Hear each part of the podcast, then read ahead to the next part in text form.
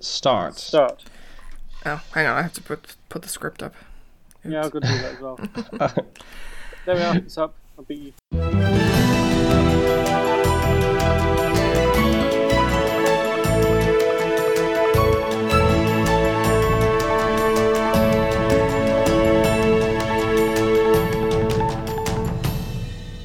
Friday, September 18th, 2020, and this is the Dutch News Podcast, your weekly chance to catch up with what's been going on here in the Netherlands. I'm Molly Quell, contributing editor at Dutch News and Lionel Messi expert.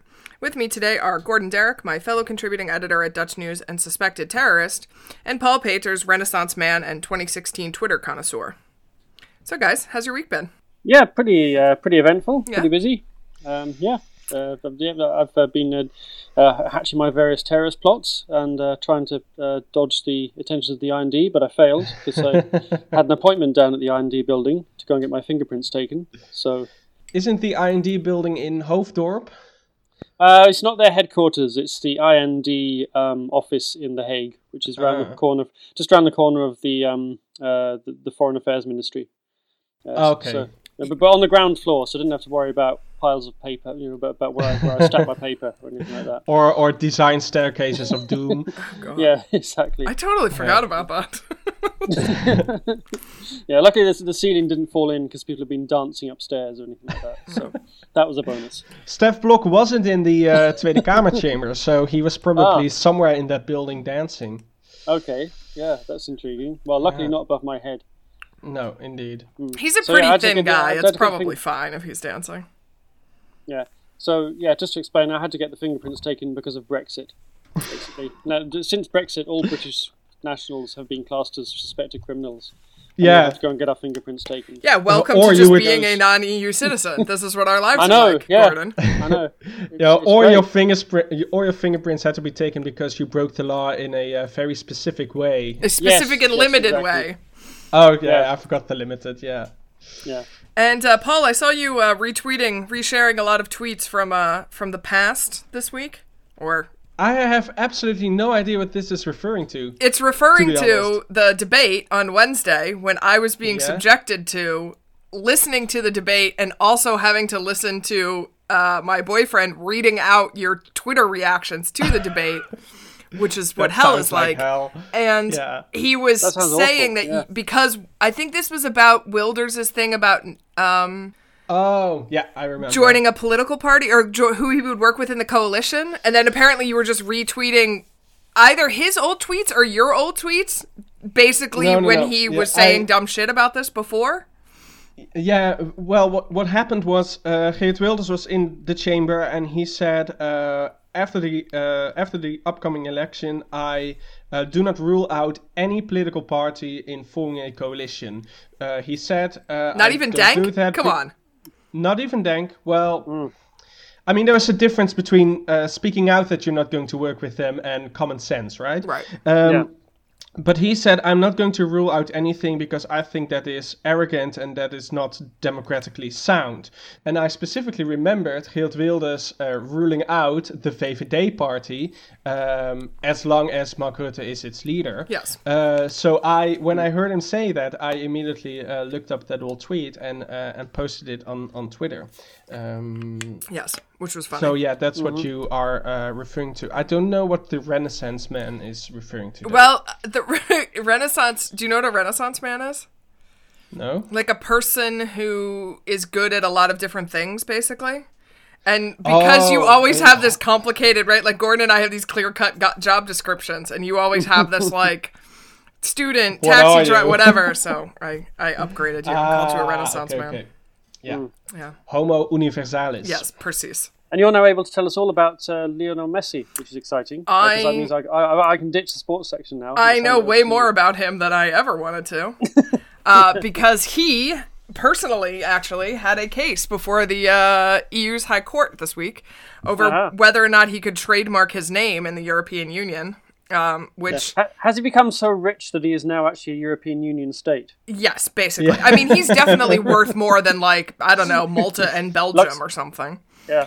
Um, the world's highest paid athlete, actually. That's also a fun fact that I learned. Also, he's very short. I learned this. Um, yes. He's played for Barcelona for his entire career. He wanted to leave earlier this year and then got into a bit of a contract dispute with Barcelona, so he's Yeah. staying on for another season. See? See how much of an expert I am on this? Amazing. Um, Yeah. but We're, we're going to come back and question you on this in two weeks' time and see if you. no, it's it all. it's all gone. it's totally gone. Uh, yeah, he had a he had a trademark dispute with a Spanish clothing company called Massey, um, which they had initially rejected. the The trademark office had initially rejected Messi's desire to trademark his name here. Uh, because there was this, existing trademark, but the Court of Justice has said uh, Messi is very famous and he is allowed to use his name on his clothing line. So I am sure the name recognizability of Lionel Messi is much, much greater than that. How is that clothing brand called? Massey, I think, is how you pronounce yeah, it. Yeah, yeah, and that one is trademarked, and Yeah. uh, Messi's name isn't. So yeah, I, I think it's uh, this ruling is fair. Wasn't he always also sometimes involved in uh, in a tax avoidance scheme or something? Wasn't mean, that brought to uh, Who isn't involved in a tax Yeah, avoidance exactly. scheme, Paul? Which footballers are not involved? Uh, uh, have not got their money shipped out to tax havens. uh, I'm I mean, I sure mean- Dick I mean, Advocaat never never thought Yeah. about No. that. I mean, I mean, Cristiano Ronaldo basically had a museum built to himself on his home island of Madeira, so he could kind of uh, write it off against his tax tax bill. You know, and, I'm s- I'm sorry. Who is that? uh, he's another he's another, he's another uh, well-paid athlete. Okay, gotcha. Thanks. Yeah. He plays for Impossible. FC Emmen. Ophef. Yeah, ophef, yeah. Uh, this week, the ophef uh, of the week was caused by our very own Gordon Derrick, who is uh, uh, who honored us with uh, joining us today. So, uh, Hello. Thank you for that, Gordon. Is this Um, is this the first time the ophef has been caused by someone on the podcast? No, I think uh, so. I think it Or is. Have you have you have you caused some before, Paul? Is it? I thought you once uh, we discuss one of your ophef things as well sometimes, Molly. I'm not sure about that. We're gonna have to look that Okay. up. Um, but yeah, it all started with news uh, that the University of Edinburgh announced it would rename one of their buildings named after the philosopher David Hume because of his quote comments on matters of race. Uh, the change came after an online petition calling the building to be renamed uh, that was signed uh, more than 1700 times. Uh, the building will now be known as 40 George Square, which led to uh, some people on the internet speculating that its new name was referring to George Floyd, the Afro American man who died while being arrested earlier this year and uh, whose death sparked a demonstration against police brutality around the world. Obviously, this wasn't true at all, but that didn't stop the Telegraaf newspaper to run the story and actually put in the headline that the building was renamed after Floyd. Uh, our very own Gordon Derrick pointed out the fake news uh, of the Telegraaf in a number of tweets, which went absolutely viral over Dutch Twitter in the past few days. As Gordon pointed out, the building's new name actually refers to its address, which was named after George Brown, the brother of the 18th century developer of the square. Yeah. So you know, sometimes you go looking for OpHef on the internet, and some days it just like falls into your lap. And Yeah. This sort of things I just switched on Twitter on. I think it must have been Wednesday morning, um, and uh, th- th- this this completely incredible headline uh, just, just just jumped out at me because. As a graduate of Edinburgh University, who spent quite a lot of time, my university days in the David Hume Tower, I immediately clocked that this was absolute nonsense. I couldn't quite believe that they'd fallen for this, uh, knowing that David Hume Tower was in George Square. The one thing I, d- I didn't know um, that I learnt during this is that George, I always assumed uh, while I was hanging out in George Square that it was named after one of the King Georges, but actually it's named, as you said, after the brother of uh, George Brown, who's the brother of James Brown, who is not the godfather of soul. This would be so much better if this was named after the brother of the Godfather of Soul, though. So much better. I, I think indeed, indeed. Um, but yeah, but uh, J- uh, but James Brown bought the square in the 18th century and uh, developed it with some rather lovely Georgian buildings. Uh, and in the 20th century, the University of Edinburgh put up this uh, ghastly eyesore called the David Hume Tower, named after David Hume. I'm not sure David Hume, actually, if had he been still around today, would have been that uh, enamoured with the fact that this particular building is named after him Yeah, so I don't think it's any great loss for David Hume. It's no great loss for the university. You know, uh, a lot of people. This obviously upset a lot of sensitive people who uh, who don't like the idea of cancel culture, saying that David Hume's being cancelled. of course, he hasn't at all. You know, he's still going to be taught on syllabuses. He is still a uh, monumental figure of the Scottish Enlightenment. His books books are still in the library, which sort of really counts at universities. And the fact that they've n- n- taken his name off a building is really neither here nor there, except that, of course, it gave us an opportunity to uh, to, to laugh at Telegraph for being Yeah. suckered by Yeah. this um, by this idea that they named it after George Floyd, and then of course they corrected the story, inverted commas, by saying that uh, rather than just uh, the, the, um, Admit it. uh, accept it, rather than just admitting that they got this wrong or just discreetly taking it off, they kind of qualified it by saying, "Oh well, some people say it was named uh, it was named after George Floyd." And some people say that it's been renamed after its postal address, even though the, the, it was the university who put out in a press release that that was why they were renaming it. So the Telegraph were basically saying the owner of the building says one thing, a load of random lunatics on the internet are saying another thing. We don't know who we should believe, which didn't really do much to salvage their credibility. But on the back of all this, I'm going to now start a petition, I think, to rename the building formerly known as the David Hume Tower as the James Brown Basilica. I think this is a solution. this is the way to go because it will lend Edinburgh University a veneer of cool that it has sorely been lacking in the last uh, few years. Indeed, but I, I looked at the building, I looked it up, and I don't think it should be named after anyone because it No. will just uh, dishonor basically anyone who Anybody. who it is named Yeah. Exactly. after. It could have been called the Adolf Hitler Tower, and it would still be. It would still be an insult to the person it, It was would named still after. be an Yeah. insult to that person. Yeah. Oh god, you guys are the worst. This week, we've got what else? Corona, an unfashionable budget day, yet another Zwarte to Piet controversy, even though it's only September, for God's sake, plus how Utrecht is trying to be more like Amsterdam, a comment which might get me banned from Christmas dinner. This week was the hottest budget day ever, or as the rest of the country knows it, Prinsjesdag. Was it the hottest budget day in The Hague or in De Bilt? Uh, both. Ah, interesting. But it officially counts as a hot day when it's hot in De Bilt. Yes. Yeah. Otherwise, otherwise it's a fake. It doesn't hot day. matter. Yeah. No. So do we have like a tropical budget day? Is that what it's saying? Uh, Was it over 30 degrees? It was I think close. so. It was close. Oh, to was it? 30. It Wow. was a tropical budget day indeed. Yeah. King Willem Alexander officially opened the new parliamentary year with the speech from the throne. In the speech, the cabinet's plan for the upcoming year were outlined. Uh, it was the last time the cabinet presented its budget because, uh, you know, next year in March we have elections and hopefully by September a new cabinet. Even though that's uh, Don't count on uh, it. far from from certain, especially if we look at Belgium, which still I, I think it's uh, it's uh, now now one and a half years that they don't have a a, a- a government. Yeah. d- No, just they don't. got the- just, No, they got it about- together during Corona and formed a government. Yeah. No, Corona that brought them a, together. That was a that was an emergency uh, government, but they still don't have a coalition, uh, a majority coalition Wow. in, in, in their parliament. Yeah. Okay. Just don't. Just don't look at Belgium, Paul. That's the answer. No, no, no. We shouldn't look at Belgium. No, this is the Dutch news podcast, not the Belgian fuck up podcast. Which is Um, what all podcasts in Belgium are about. In order to provide enough space for social distancing, the speech was held in the Grote Kerk in The Hague instead of the Ridderzaal, the grand medieval hall at the heart of the Binnenhof complex.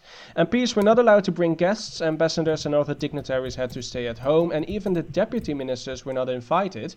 Instead, they had organized a watch party in a nuclear bunker in Rijswijk. Uh, I was afraid that uh, after Prinsjesdag we would wake up in um, in in a in a uh, dictatorship of Stientje van Veldhoven, but luckily that didn't happen. Yes. Um, Yeah. MPs were supposed to take special shuttle buses to uh, take them from the Binnenhof to the Grote Kerk, but many MPs yeah, flatly refused to uh, to take the bus. They decided to walk the 300 meter distance instead. Some of them uh, out of protest against the corona rules, some because they thought it was ridiculous to take the bus for such a short distance, and others simply because the weather was so nice. Uh, even Chairwoman uh, Khadija Arib uh, Yeah. uh, walked to the Grote Kerk. Yeah, because they were all kind of stopped by the, the NOS uh, had had a reporter um, on the way to the church, and they all stopped. and They all gave a different excuse because none of them wanted to um, admit that uh, or, or be associated with um, uh, with Thierry Baudet, who had originally said, "I'm not going to take the bus because it's because he's against the corona restrictions." But like Henk Krol came and said, "Well, I'm not just walking for 300 meters," and uh, a Klaver came along and said, "Well, I live nearby, so I just parked my bike, and then there was no point getting the bus." So. it was kind of interesting. They all sort of had a different reason. Um, I There was an mean- for walking. excuse for everyone. Yeah. The reality is, it was sunny, and Dutch Yeah. people, by some sort of process in their genetic code, must go outside and be in the sun when it is sunny. So all of these excuses, including Thierry Baudet's protest idea, are all lies. The reality is, is that Dutch people, by genetic disposition, have to go outside and be in the sun when there is sun. Yeah. Yes, but they already had to resist one of their genetic instincts, that is, wear short trousers Yes. whenever the sun Yes. shines, and now they had to be dressed up in in uh, in their suits and in their. I'm in their sure that they so- all had to have emergency phone calls with their therapists to deal with Yeah. that kind of emotional trauma. Yeah, short trousers and sandals as well. Yes. Yeah. Indeed. Um, other changes to the traditions on Prinsjesdag due to the coronavirus included the king's mode of transportation. Instead of the traditional racist carriage pulled by the traditional eight Frisian horses, he was chauffeured to the Grote Kerk in his stretched Audi A8. This one was escorted by eight Frisian motorcyclists. I thought that was a very nice. That's uh, funny. Yeah. That's Little nice. detail. Yeah. Yeah. Did, uh, uh, uh, I'm just glad they didn't blockade the road on the way to the to the church. The freezing motorcycle. Oh, Yeah. yeah, no, they, they weren't driving on a Yeah. on a on a motorway. I was going to say just it the would be streets of even The better if, he, if he'd been escorted by eight Frisian forklift truck drivers. yeah, that would have been really funny, yeah, indeed. Um, also, the traditional hooray after the speech was not uh, allowed because singing and chanting in gatherings is uh, is banned because of the corona rules. Instead, the chair of the joint session of both houses of the States General did the hooraying himself. Yeah, I, It th- I was thought that was very kind of awkward. that was it one was the sad- extremely awkward. It's I- always awkward because he uh, he always starts the hooraying, right? And then he stands up and then yells hooray. And I think it's always an awkward moment. But Yeah. now, uh, since he was the only one, it was uh, especially Extremely awkward. awkward. Yeah, Yeah. I just thought it was, it was- the saddest moment of Prinsjesdag. I thought when he just stood there by himself, sort of waving his fist in the air. You know, like Yeah. like, like kind of you know, sort of like a like, like an undergraduate revolutionary who can't get anyone to join his cause.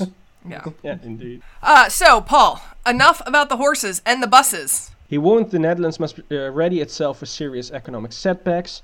Uh, the Dutch economy and finances are healthy, and due to the cabinet's responsible fiscal policies over the past year, enough buffers had been built up to uh, take up the economic hits of uh, for the over the coming times. Uh, reminder: this speech is written by Mark Rutte and not by the king himself. But the king said, uh, much depends on how long the coronavirus remains among us. The economic forecasts are not as bad as initially thought, but this will only be the case if we manage to avoid a second wave of the virus and a second lockdown, uh, a new intelligent lockdown will be disastrous for the country as a whole. The government decided not to cut spending uh, like in the economic crisis of 2008, but instead chooses to invest money in keeping jobs, good services, and a cleaner country. So that's a radical change and a radical U-turn compared to the other crisis. Uh, the king also spoke of the need to make sure the uh, government is on the side of the people and not against them. He gave the damage caused by gas drilling earthquakes in Groningen as an example, as well as the tax office uh, in the child benefits uh, scandal. Um, and you can read the full speech in English on the Dutch News website if you want, and we will link uh, we will link to it on in the liner notes. and uh, there was also royal ophef uh, in since we're speaking of the king. Oh, yeah, there Indeed. There was. Uh, there was too much ophef this week. Indeed, the budget included the King's and Queen's new salaries. Uh, their collective income will rise by approximately 5% to 7.2 million euros. Uh, that includes money to pay their staff as well as their personal income, so it's not all uh, going to their personal uh, bank accounts.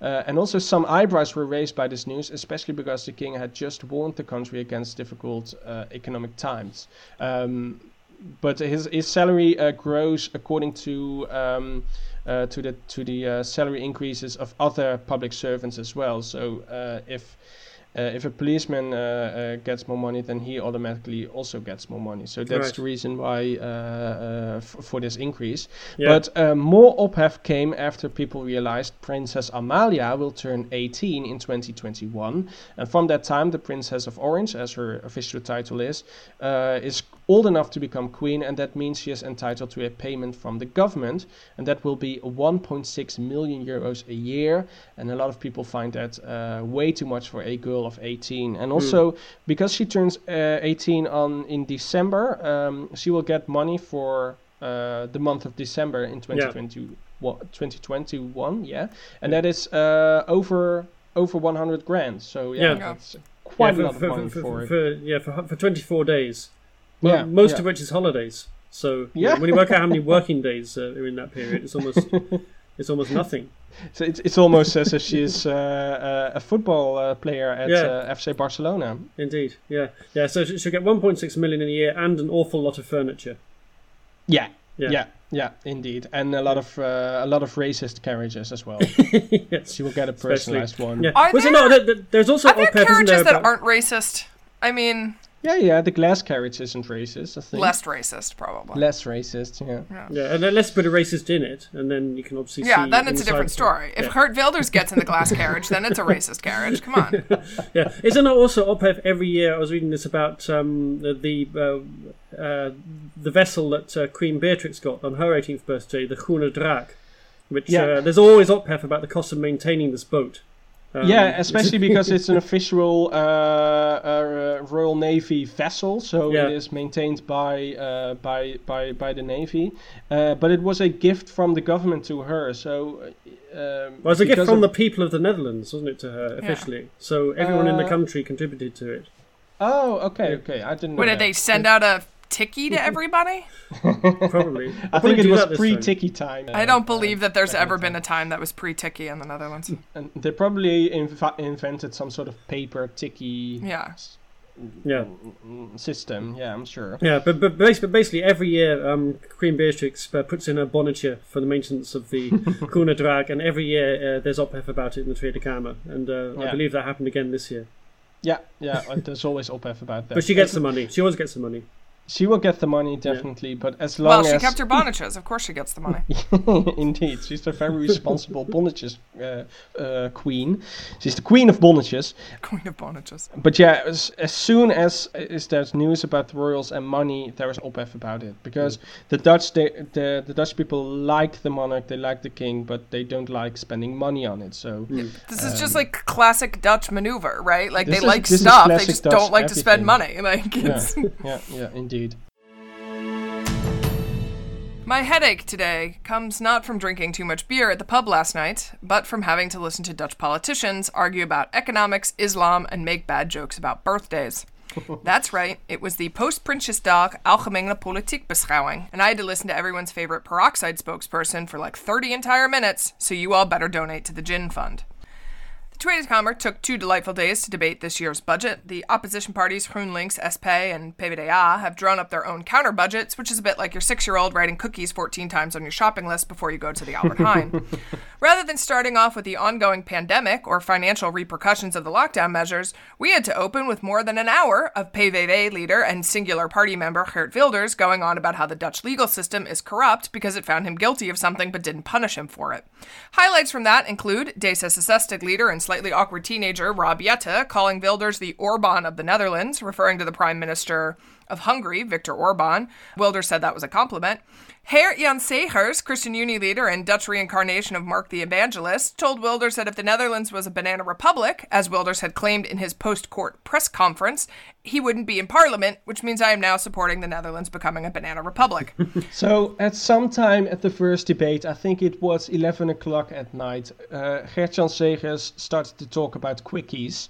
yes. I don't know if you uh, if you catch that as well, but at, at that time I knew it was time to turn off my TV Yeah, really. And go to sleep because this this just became too surrealistic. Yes. when when the leader of a Christian party starts talking about quickies, you got to call it for the debate. That should just officially be a rule, I think. Yeah. Yeah, he, he said that quickies are allowed in a marriage. So Yes. um, in, Ah. in case you didn't know that, Why we are taking mar- marital advice from a random MP, I don't know, but okay.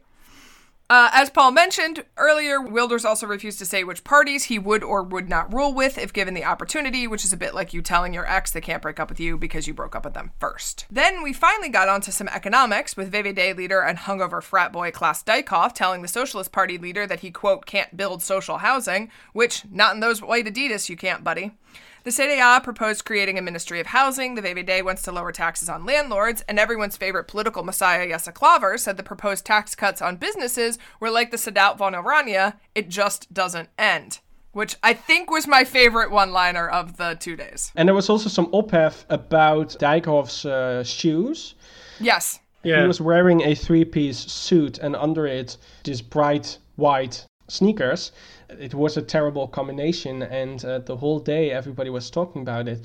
Uh, the second day, he posted on Twitter a photo of his other pair of shoes, which were black sneakers. So he, um, He toned it down a bit for Thursday. Yeah. Indeed. But at least he wasn't combining uh, black socks with brown shoes and a blue suit. That's true. Indeed, yeah. It was another break with tradition. If he really wanted to be like a fashion icon, he would wear a blue three-piece suit and then like brown like New Balances or something. That that I would that I would get behind as a sort of making fun of his own culture thing.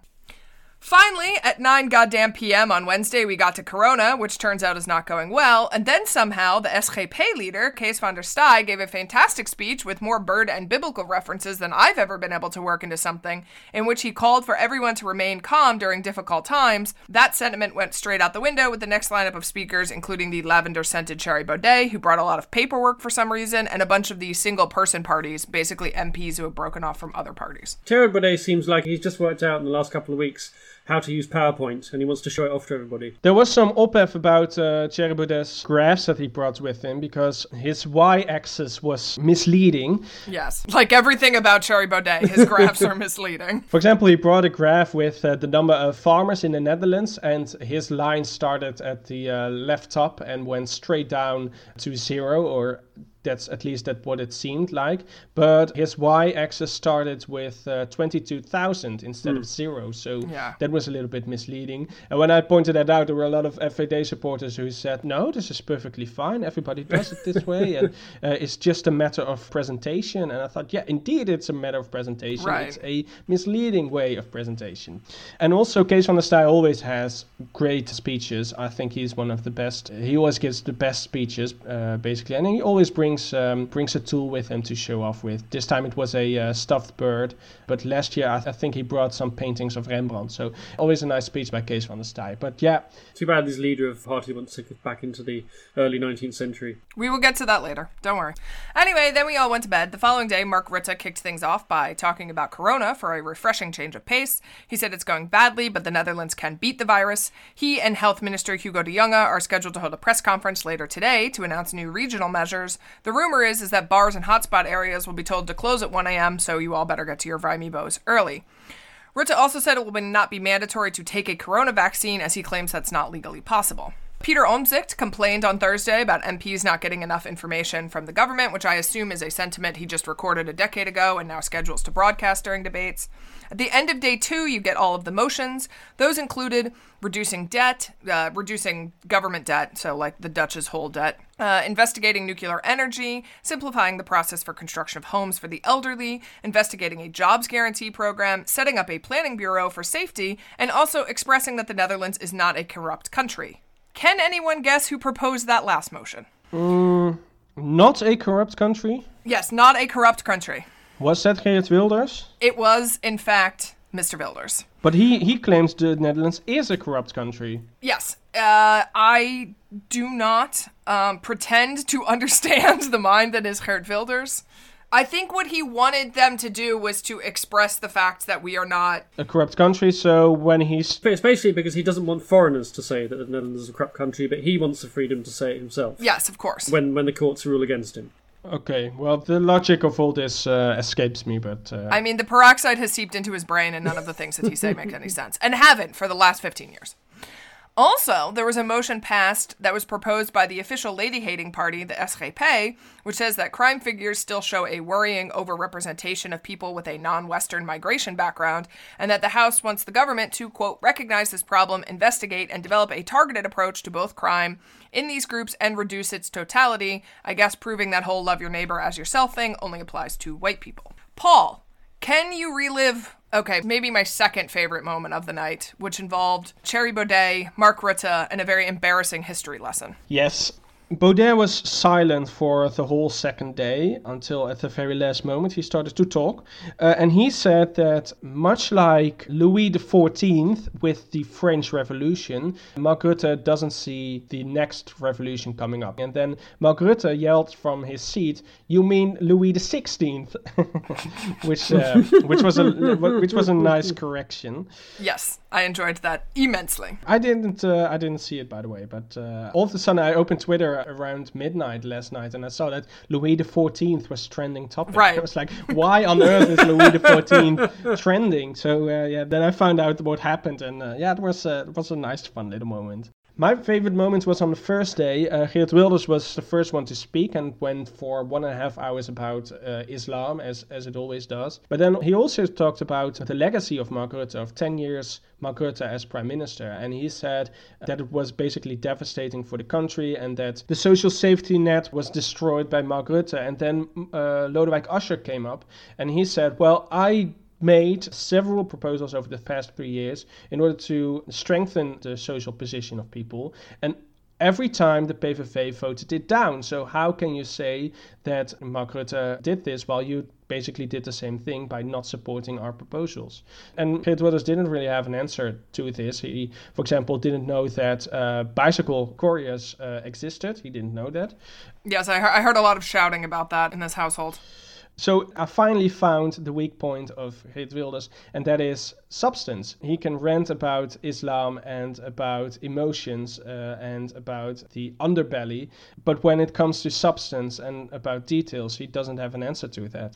I noticed that as well, and I think that's something we're going to see a lot during the election campaign as well. Of all the party leaders, I think Asscher was the one who seemed to be most kind of election ready or in election mode during Yeah, these for debates. sure. And uh, I think we're going to see a lot more of that. That, like you say, it's been a tendency, I think, in the last decade or so for the other parties to kind of just like give Wilders a floor. He spoke for about an hour and a half at the start of these two days of debates about his court case, and no one really kind of interrupted him. They just basically let him have this platform, and Asscher kind of moved him off that and actually said, "Well, it's all very well you banging on about Moroccans endlessly, but where are you when they have the votes that actually do things for the people who vote for you?" And Wilders didn't have an answer, and um, yeah, that was uh, that was interesting. My favourite moment involved Gert-Jan and uh, Asscher. Segers at some point in the debate was um, talking about the unity in the coalition and produced a quote from a poem by Willem Elsschot called Het Huwelijk, uh, The Marriage. The quotes of loosely translated was kind of like uh, between us and caring for each other um, stand laws and practical objections. Elsschot said it more poetically than that, but th- that, that was the Dear. God, I hope so. But um, Asscher then immediately uh, jumped up to the interruption microphone and pointed out that uh, this particular poem by Elsschot was actually about a man dreaming about killing his wife because he's so sick of the marriage, which wasn't necessarily the best kind of metaphor for the state of the coalition uh, that uh, Gert-Jan Segers uh, thought it would be. Who would So- be the wife of the coalition? Yeah, uh, maybe Kees van der Staaij, the handmaiden, who knows? yeah, yeah, true. Oh, yeah, God. that's right. Or Yeah. I guess a claver these days because they're a minority cabinet, so they kind of need to go and find a mistress. Yeah, and uh, you really noticed that it was a minority cabinet by Mark Rutte's responses because he seemed to be really open to all the ideas of the uh, opposition parties, and it was clearly a way to look nice for the opposition party whose support he desperately needs in the coming months to actually do something because he, uh, of course, has a minority in both houses of parliament. I think the biggest I mean, we obviously covered a lot of the like funny bullshit stuff, but I think kind of the biggest sort of substance of the discussion was about the government's proposal to give 2 billion euros to businesses to help them with corona. This is the so-called Wopke Wiebes fund, which is interesting because it's his first name and Wiebes's last name, right? Yeah. Which I find odd, but okay. Anyway, the PVV and the FvD want the money to go to quote normal people, so I guess no one on this podcast is getting any. Uh, Labor wants the money to shocker go to workers. It also wants job guarantees. That was also a thing that was pretty heavily discussed. The Socialists and the Greens and pretty much everybody else you'd expect aren't hugely in favor of this either. Um, Rutte said that they were going to clarify how this money is going to be spent, and we'll get back to the Parliament by the fifth of October, I think. So. I think that that was kind of like the biggest actual, like, sort of substantive takeaway. Extra coronavirus measures are expected to be announced later on Friday following a surge in cases over the past two weeks. On Tuesday, more than 1,300 new infections were reported. On Wednesday, the number passed 1,500, and on Thursday, it was more than 1,700. That's equivalent to 10 infections for every 100,000 people, which is well above the government's alert level of 7. Germany and Belgium classed the provinces of North Holland and South Holland as red zones this week, meaning they're dissuading anyone from actually travelling to them. If there's any good news, it's that uh, although hospital admissions are rising, they are not rising anything like as fast as the infection rate. So there were 261 COVID patients in hospital on Thursday, uh, increase of 16 in 24 hours. 49 of them were in intensive care, but that's six fewer than on Wednesday. But the rapid rise in infections is causing concern because at some point uh, that is increasingly likely to trigger a increase in hospitalizations and deaths, as we've seen if you look over the border in France and Spain. And of course, we're also running out of testing capacity. So, health inspectors published a report this week warning the local network of health boards isn't ready to cope with a sharp increase in infections. They estimate that 55,000 tests per day will be needed by November and 86,000 by February, and currently we have a limit of 30,000 tests a day. The head of the Microvida laboratory, one of the biggest in the Netherlands, has also warned the system will grind to a halt by the end of October unless testing capacity is increased. People are waiting three, four, or five days for a test result. That's simply too long, Bram Diederen told the Volkskrant. And of course, we still don't have a track and trace app. So it's all falling apart, basically, as the infections rise. What is driving the rise of infections, Gordon? Do we know? Uh, it's students, basically. Oh, of It's- course. It's all their fault. So, Of uh, course. uh, we can blame them. I mean, in all seriousness, the rise is concentrated in large cities and university towns. Obviously, Amsterdam and Rotterdam and The Hague, but also places like Delft, Leiden, Nijmegen, Groningen. The Students' Association in Delft and the local health service have sent around a letter to students warning them that the town is on the brink of a local lockdown and pointing out that students account for 80% of infections in Delft currently, so urging all the students, if they have symptoms, to get themselves tested. It does seem that any new restrictions, which are going to be announced later on Friday, so before most people listen to this podcast, they are likely to focus on university towns, possibly as well uh, a curfew on um, bar closing hours. Horeca Nederland, which represents the catering sector, said it was extremely concerned about the potential impact on cafes and bars, because of course they took a big financial hit during the first lockdown. And uh, who else is uh, being hit by the COVID uh, virus? Uh, the zoos. The zoos. Wait, are like the monkeys getting corona? Uh, not so far. Are the Przewalski horses getting corona? The, uh, don't think so. Or the elephants. The pandas? My god, are the pandas getting corona? Something bad will happen to the pandas. Although nothing seems to kill off the giant pandas as a species. Not even the fact they can't reproduce. No, and they are the the, the most inefficient uh, uh, species in the world. Yeah, so not them. No, no. It's because people aren't going to zoos. So the, Oh. the 13 largest zoos, like Artis, Blijdorp, and the Noorderdierenpark in Emmen, have lost 150 million in revenue since the lockdown started. And several of them are run by non-profit organisations, so they don't have big financial reserves to fall back on.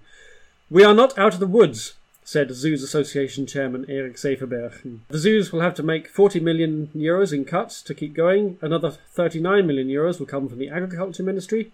And they've asked local councils to help make up the shortfall. Uh, Rotterdam Council has given Blijdorp a bridging loan, but they still face having to lay off 40 to 50 of their 180 staff. So, yeah, bad news if you run a zoo. Uh, I guess the animals are probably happier, though, that, uh, that, that there Yeah, aren't so many I- people gulping at them. I've seen Madagascar. I don't want to know what's going on in that zoos now. Wasn't there something at the beginning of the lockdown where like they said that was it pandas that were here got pregnant because people were not gawking at them all the time? Yeah, basically, the, the pandas suddenly produced a baby panda because uh, yeah, people were leaving them alone. So the problems with the pandas turn out to be again human beings being terrible. I wonder if the pandas got any relationship advice from Gert-Jan Segers. The pandas are clearly not dreaming of killing their partners anyway, which is one good thing. I mean, you don't you don't know. He has a telepathic connection with pandas. I don't want to know. I'm not I'm not interested in what you do in your private life.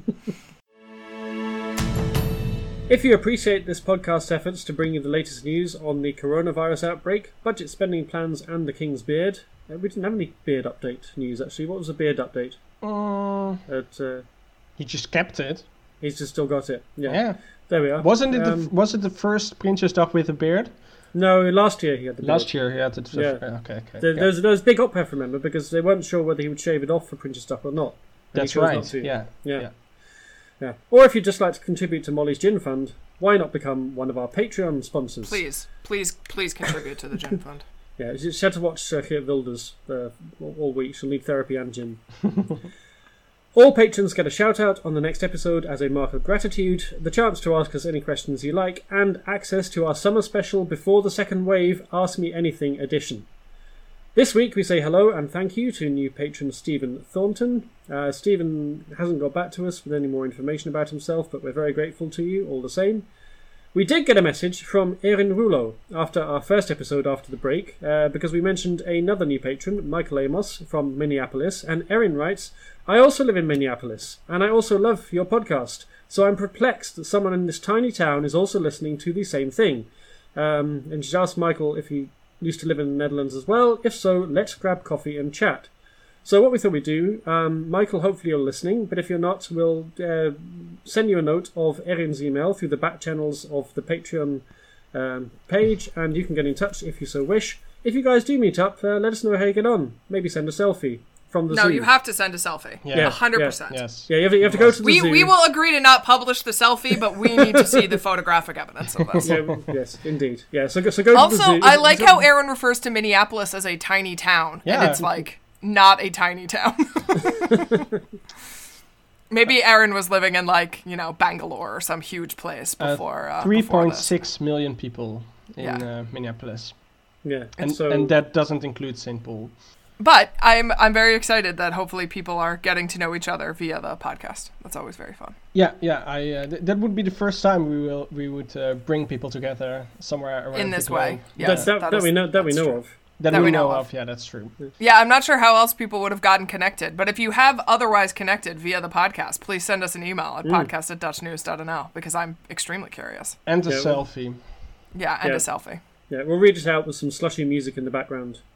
For Or on sure. their ha- or little like houses. soft jazz, little Yeah. saxophone action. Yeah, it'll be great. Turn it into a whole different kind of podcast. The Public Prosecution Department has removed a member of the team taking legal action against 25 Facebook users for spreading hate message on the eve of the first hearing in the case. Prosecutor Jacobin Vreekamp was uh, withdrawn at the last moment in the wake of a row which erupted on social media over the decision by the prosecution service not to press charges against performer and anti-racism campaigner Akwasi in an unrelated case. Vreekamp signed a letter telling Akwasi that he would not face prosecution for telling a demonstration in June that he would, quote, personally kick a Zwarte Piet in the face if he saw him in November, quote, because the rapper and poet had stated in public that he regretted making them. The letter was obtained by a far-right uh, Twitter account which accused Vreekamp of a conflict of interest because she had served on the board of Amsterdam Discrimination Hotline with another anti-Zwarte Piet campaigner. Monday's case focuses on hate messages sent to journalist and campaigner Clarice Gargard after she uh, put live footage of a kick-out Zwarte Piet demonstration online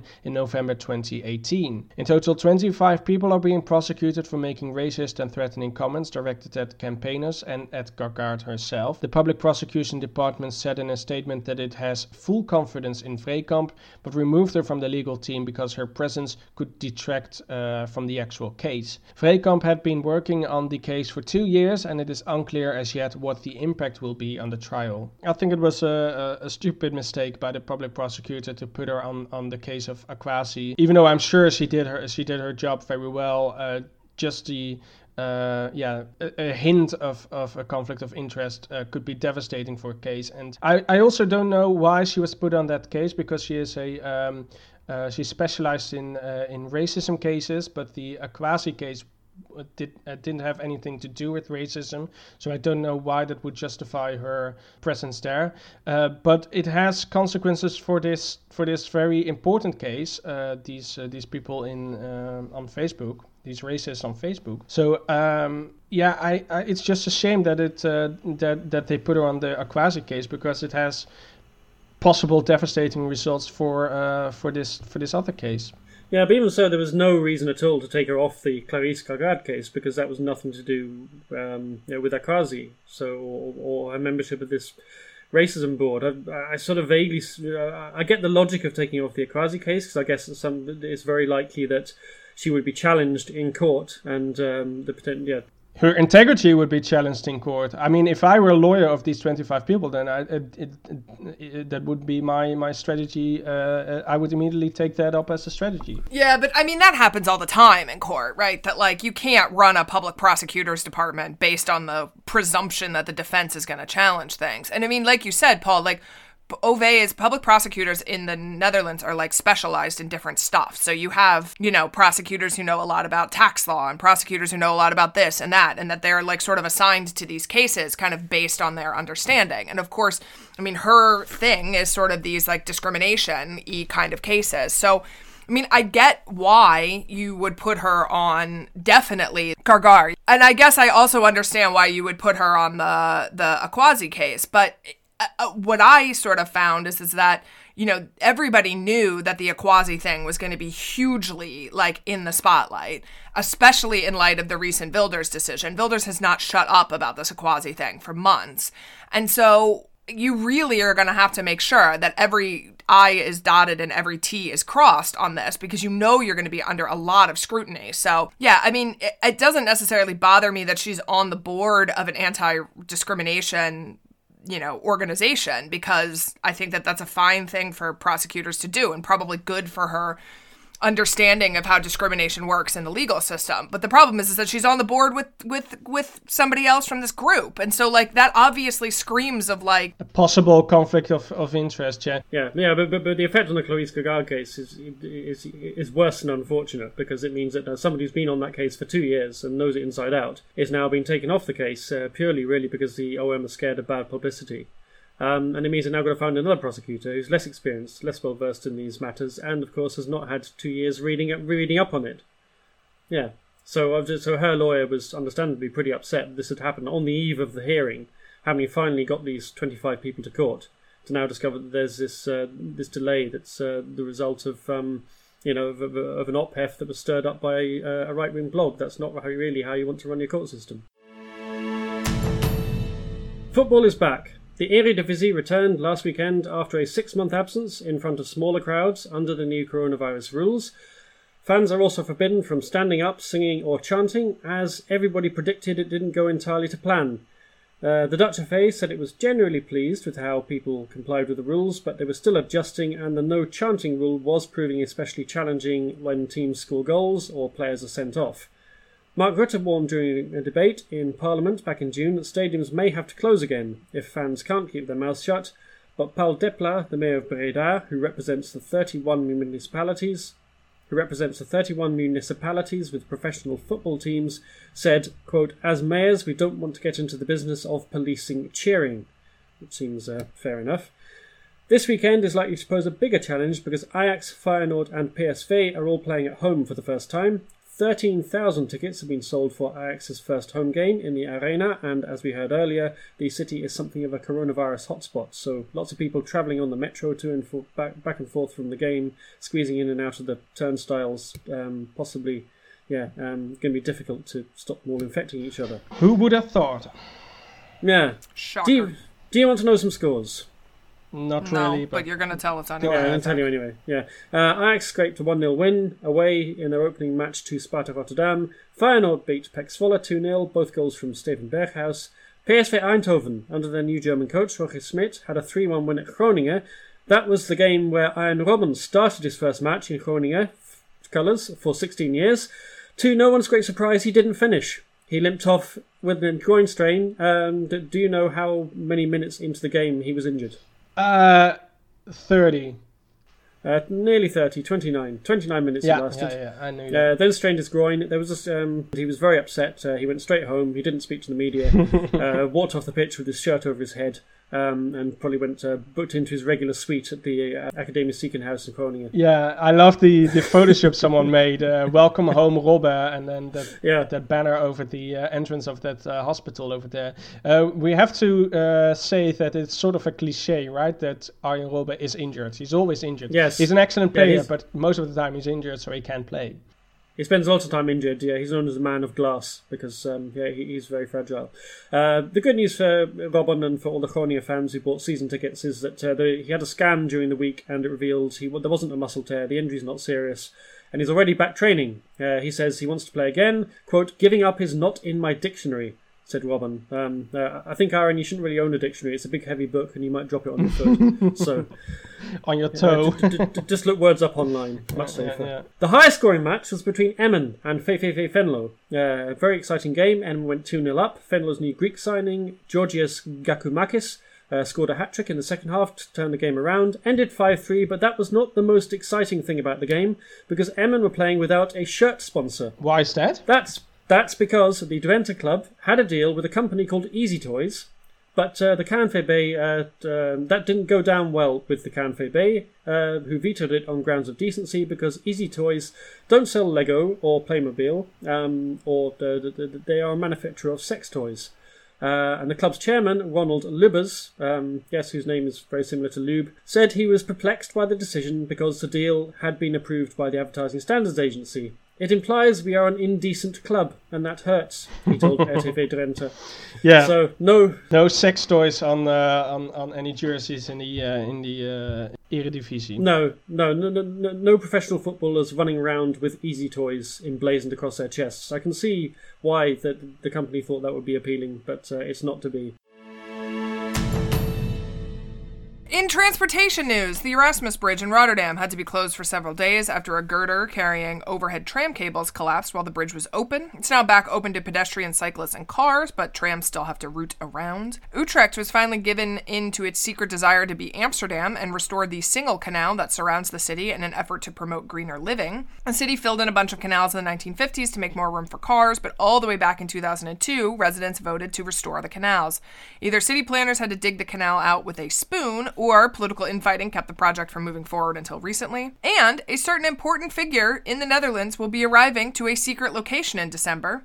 No, it's not Saeed Air, drug lord Taghi's right hand man who's still hanging out in Colombia despite being wanted by Dutch police. It's Sinterklaas. This year, the jolly old chap and his minstrel show ensemble will arrive at a secret location to avoid corona spreading crowds. His arrival will, however, be televised. That's all that we have for you this week. This podcast is a production of Dutch News, which can be found online at dutchnews.nl. We will include links to everything we've talked about today in the liner notes. If you want to help us out, please subscribe to the podcast and leave us a rating. You can also get in touch with us by email to podcast at dutchnews.nl. And you can back us on Patreon at patreon.com slash dutchnewsnl. You'll earn yourself a free shout out on the podcast and also contribute to Truby's very expensive dog food fund. My thanks to Gordon Darroch and Paul Peters. I'm Molly Quell, and we'll be back next week.